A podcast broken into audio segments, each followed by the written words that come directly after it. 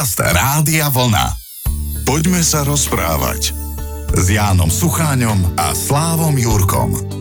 Relácia, ktorá nasleduje vo vysielaní Rádia Vlna sa volá Poďme sa rozprávať. Začína sa práve v tejto chvíli a pozdravujú vás pri nej Slavo Jurko a Jan Sucháň. Pozdravujem, pekný večer.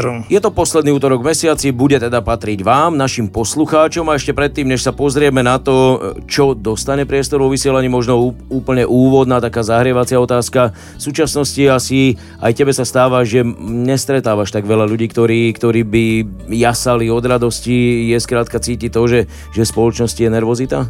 Isté, to keď aj hneď nie pri prvých slovách, ale druhá, tretia veta ukazuje práve na, toto, na to všetko, čo žijeme, obava, strach.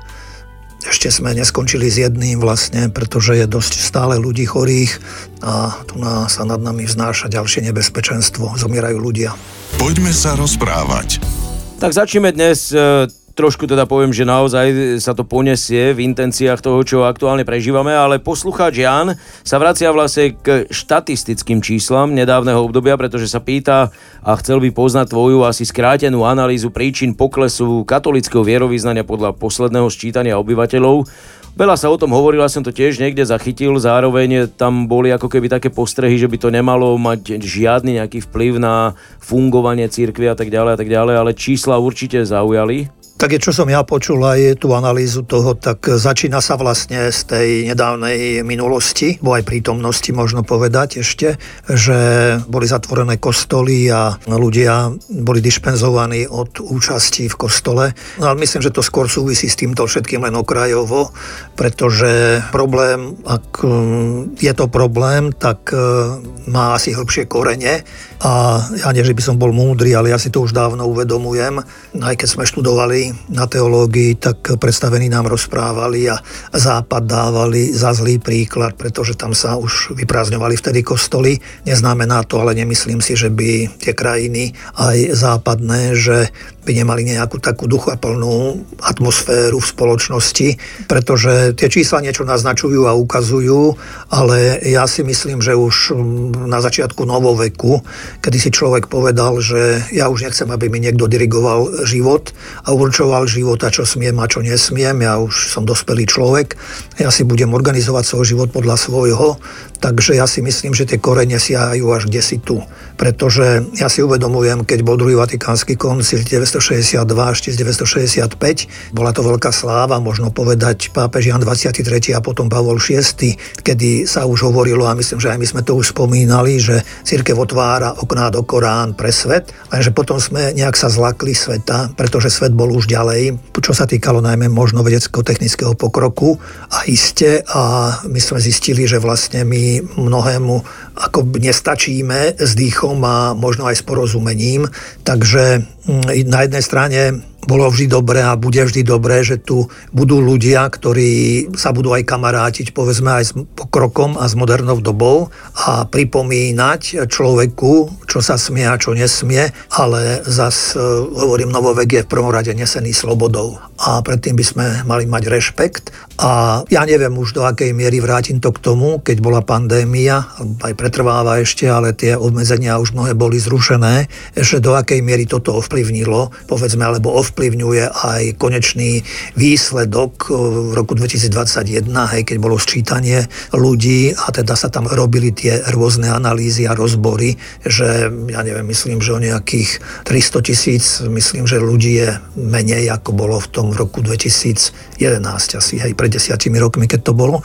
Takže ja by som skôr kládol dôraz na to, že ja to vidím takto z tohoto pohľadu. Isté tieto nedávne okolnosti mohli to ovplyvniť, ale a tým nechcem povedať, že keď e, na druhej strane, alebo na druhej strane si hovorím, že cez to všetko 3 milióny veriacich, ktorí sa teda prihlásili ako k viere, tak e, je dosť na to, aby to aj v spoločnosti bolo cítiť a vidieť.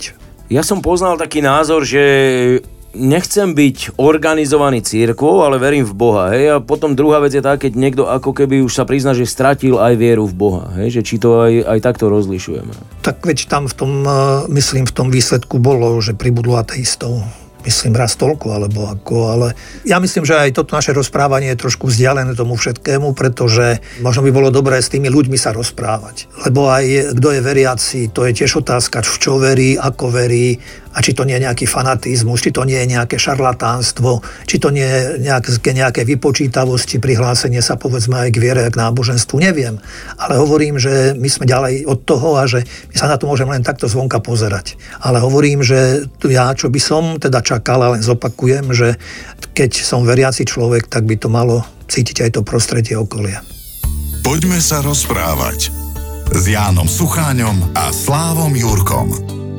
Trošku na to predošlé rozprávanie nadviažeme postrehom od poslucháča Petra. Vidím, že aj keď sa uvoľnili opatrenia, náš kostol na dedine ostáva poloprázdny, pritom ľudia neodišli, keďže ich denne stretávam. Osobne sa ale najviac teším, že už je povolený znak pokoja, lebo tento druh kontaktu mi veľmi chýbal Takže to sú vlastne už také postrehy z toho, že sa aspoň čo sa týka fungovania v kostoloch dostá všetko takmer do normálu, vlastne len respirátory tuším zostali. A ja som to takto zaregistroval, neviem aj s tým znakom pokoja presne ako to je. Isté, ale ja dosť mám ľudí okolo seba, ktorí majú problémy. A tak ako ľudia zaočkovaní, tak aj nezaočkovaní.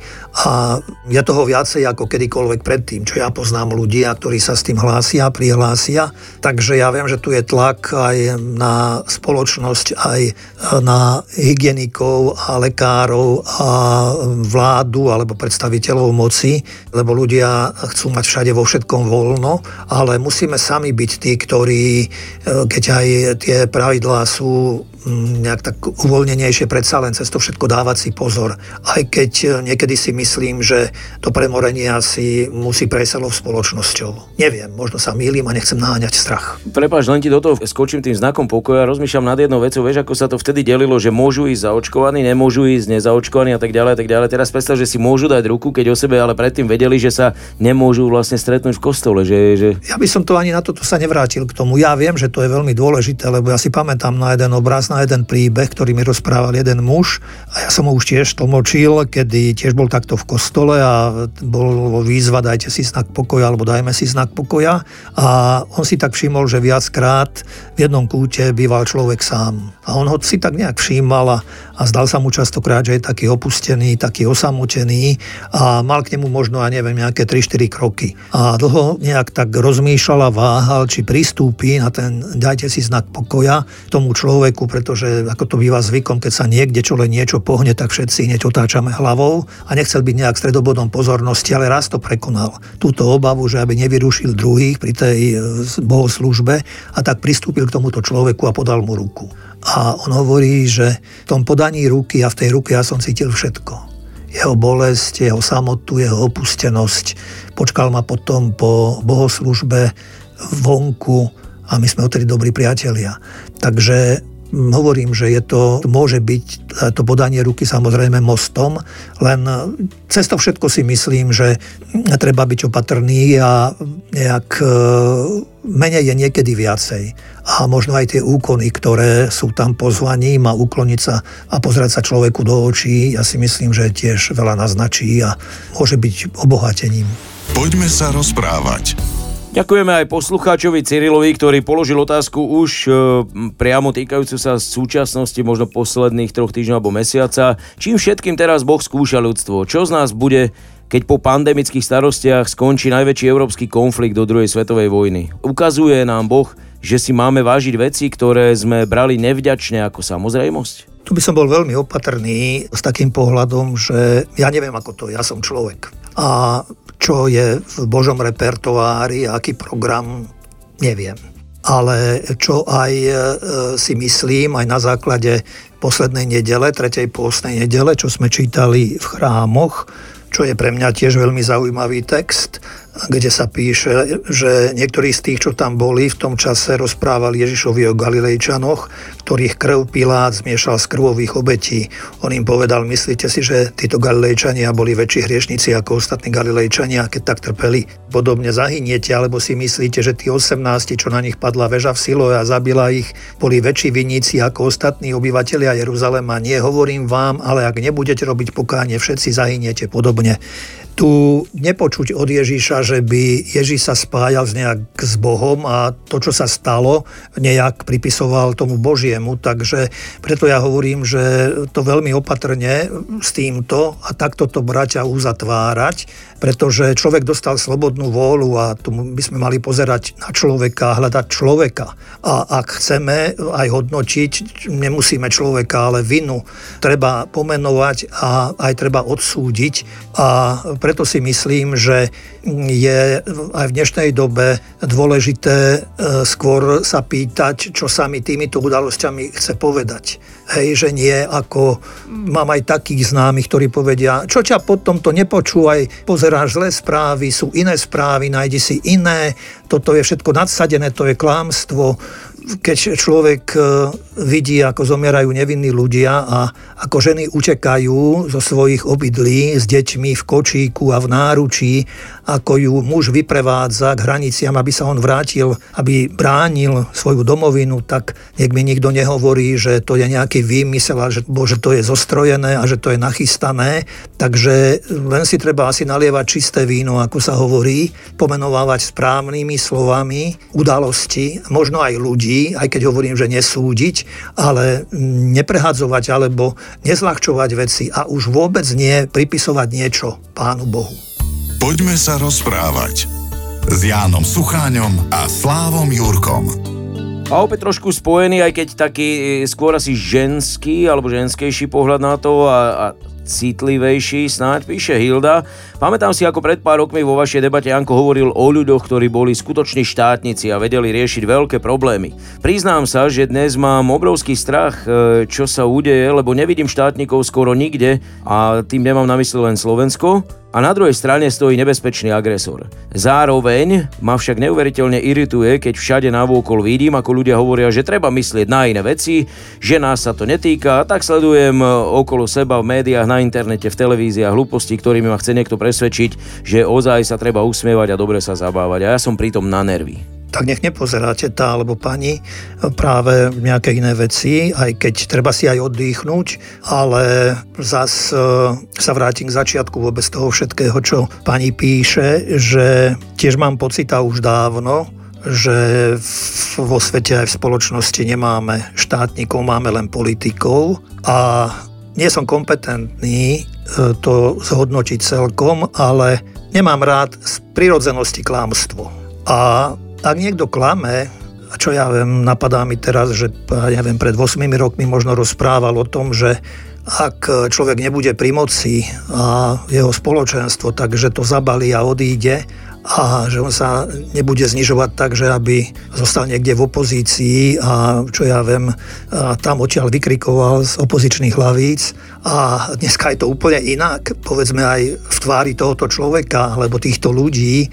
A to len, to len mi len tento obraz teraz napadol, mi prišiel na mysel, tak si hovorím, tak čo tu potom chceme, keď e, na najvyšších miestach sa nedodržiavajú povedzme nejak slova, alebo ja som mierumilovný človek, ja neviem, hovorím, nie som ani e, odborník na vojny a vojenskú techniku, ale na druhej strane viem zasa, že keď e, by som chcel mať e, a vyjednávať, alebo že by som chcel mier, tak jednoducho je tu situácia pre tých, ktorí to začali, aby to zastavili. Hej, čo tu aké potrebujú druhú stranu ešte a obližovať je, že druhý, oni to nechcú, že aj tí, ktorí spôsobujú nebezpečenstvo a zabíjajú ľudí, tak oni e, nemajú možnosť s tou druhou stranou sa dohodnúť.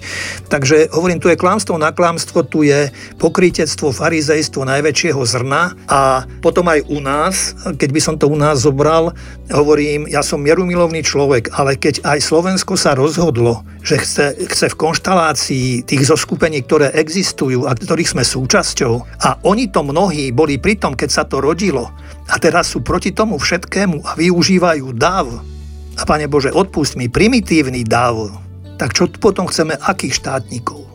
Ďakujem veľmi pekne aj za tieto posledné slova, aj keď samozrejme troška také mm, asi adresnejšie, možno pre tých, ktorých ste tam videli aj vy, že to vnímate okolo seba, že máte na veci iný pohľad ako, ako ľudia, ktorým nerozumiete alebo neviete pochopiť, ale treba si zaželať, aby skutočne všetko zlé čo najskôr pominulo, aby sme opäť mohli možno aj v týchto pravidelných stretnutiach s vašimi príbehmi rozoberať veselšie veci. Ďakujeme vám dnes veľmi pekne za pozornosť a o týždeň sa znovu tešia. Ale ja ešte dodám, ja už som dosť starý na to, aby som nerozprával o balene a zaobalenie, ale aby som veci pomenovával, ako som to aj vždy robil. A keď sa to niekomu nepáči, nech sa páči. A ja dvakrát si mi skočil pri rozlúčke do reči, ale veľmi pekne ti ďakujem aj za tieto slova. Takže ešte raz e, krásny večer želajú Slavo Jurko a Jan Sucháň. A ja prajem dobrý večer. Poďme sa rozprávať s Jánom Sucháňom a Slávom Jurkom. Rádio Vlna.